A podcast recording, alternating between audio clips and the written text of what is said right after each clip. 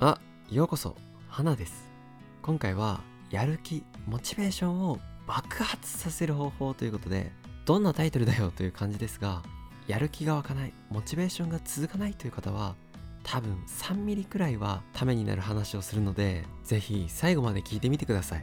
というわけで、もう早速結論なんですが、ズバリやる気、モチベーションを爆発させて永遠に枯れないものにするには、自分のために生きないことです。は?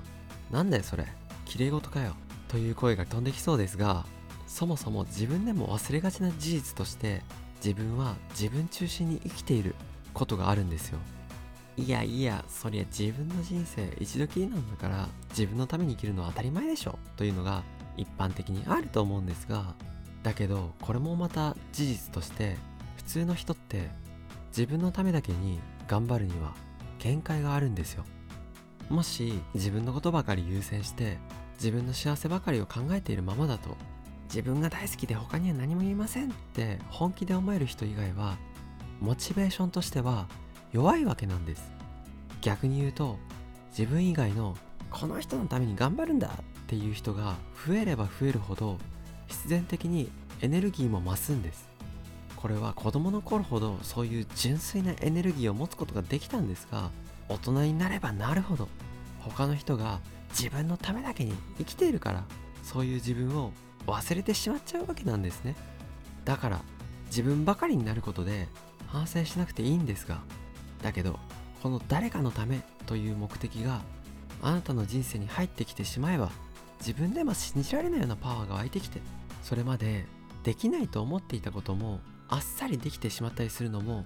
事実としてあるわけなんです。文字通り、自分の持っている力以上のものが発揮できる、これが自分のためだけに生きないっていう価値観のパワーです。これは体験してみたらわかるんですが、今までネガティブになっていたことや、落ち込んでいたことや、問題に感じていたことが別に大したことじゃないって思えるようになるし、すぐに解決できるんですよ。自分の幸せだけに価値基準を置かないので、より視野も広くなるし、問題に向き合う力が強くなって、簡単には諦めなくなる。それがもっと強固になると、諦めるっていう発想自体がなくなるわけなんです。だから勝手に成長してしまうし、気づけば目標を達成できる。このパワーは本当に計り知れないんですよ。なんか声変になっちゃいましたけどそして地球上ではそのパワーを愛と呼んでいますが、人と人のつながりが希薄になって見えづらくなっているからこそ、そんな時代だからこそ、この心から無条件に他者の幸せを思える力、愛の力が大切なんです。それを持っている人が減っているからこそ、希少価値が高いし、他の人よりもはるかに目標を達成しやすくなるわけなんです。それに自分以外の人が人生に絡んでいた方が、自分の盲点に気づいてくれるし、自分でも気づきやすくなるわけなんで、長期的に見るとより生産的で効率も良くなるんですね。自分以外の視点や価値観を理解して活用しやすい世界線に生きることができるんです。もうものすごく臭いことを言いますよ。事前に言うので勘弁してほしいんですが、愛があるだけで怖いものはないんです。いや、臭いですね。自分で言ってて何言ってんだって思っちゃいますが、でもきっとこれからの時代は愛だなって純粋に思うんですね。このものすごく膨大なデータが効率的に活用されて最適化されてしまう時代で、生き残るには、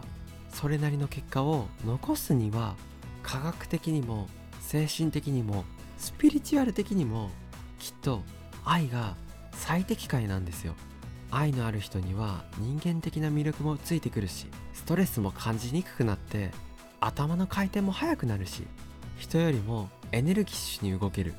これ以上のサプリメントはないわけなんです。いや、もう自分でも耳を塞ぎたくなるくらい臭い話をしてますが、でも冷静に考えてもそれしかないんです。そして誰でもいつでもお金もかからずに育むことができて、磨くことができて、生きてさえいればどんな人でも持つことができるもので、環境とか状況とか何にも左右されない最強のパワーなんですよ。どれだけ自分以外の幸せを思えるのか、この限界のないパワーを大切にして育み続けられる人がより自分らしく、より幸せに生きられる。これは間違いないと思います。なんだか愛愛愛って連呼していて恥ずかしくなってきたので、この辺りにしようと思いますが、この自分以外の誰かを思うための具体的な話もこれからしていくので、ぜひチャンネル登録をしてまた遊びに来てくださいね。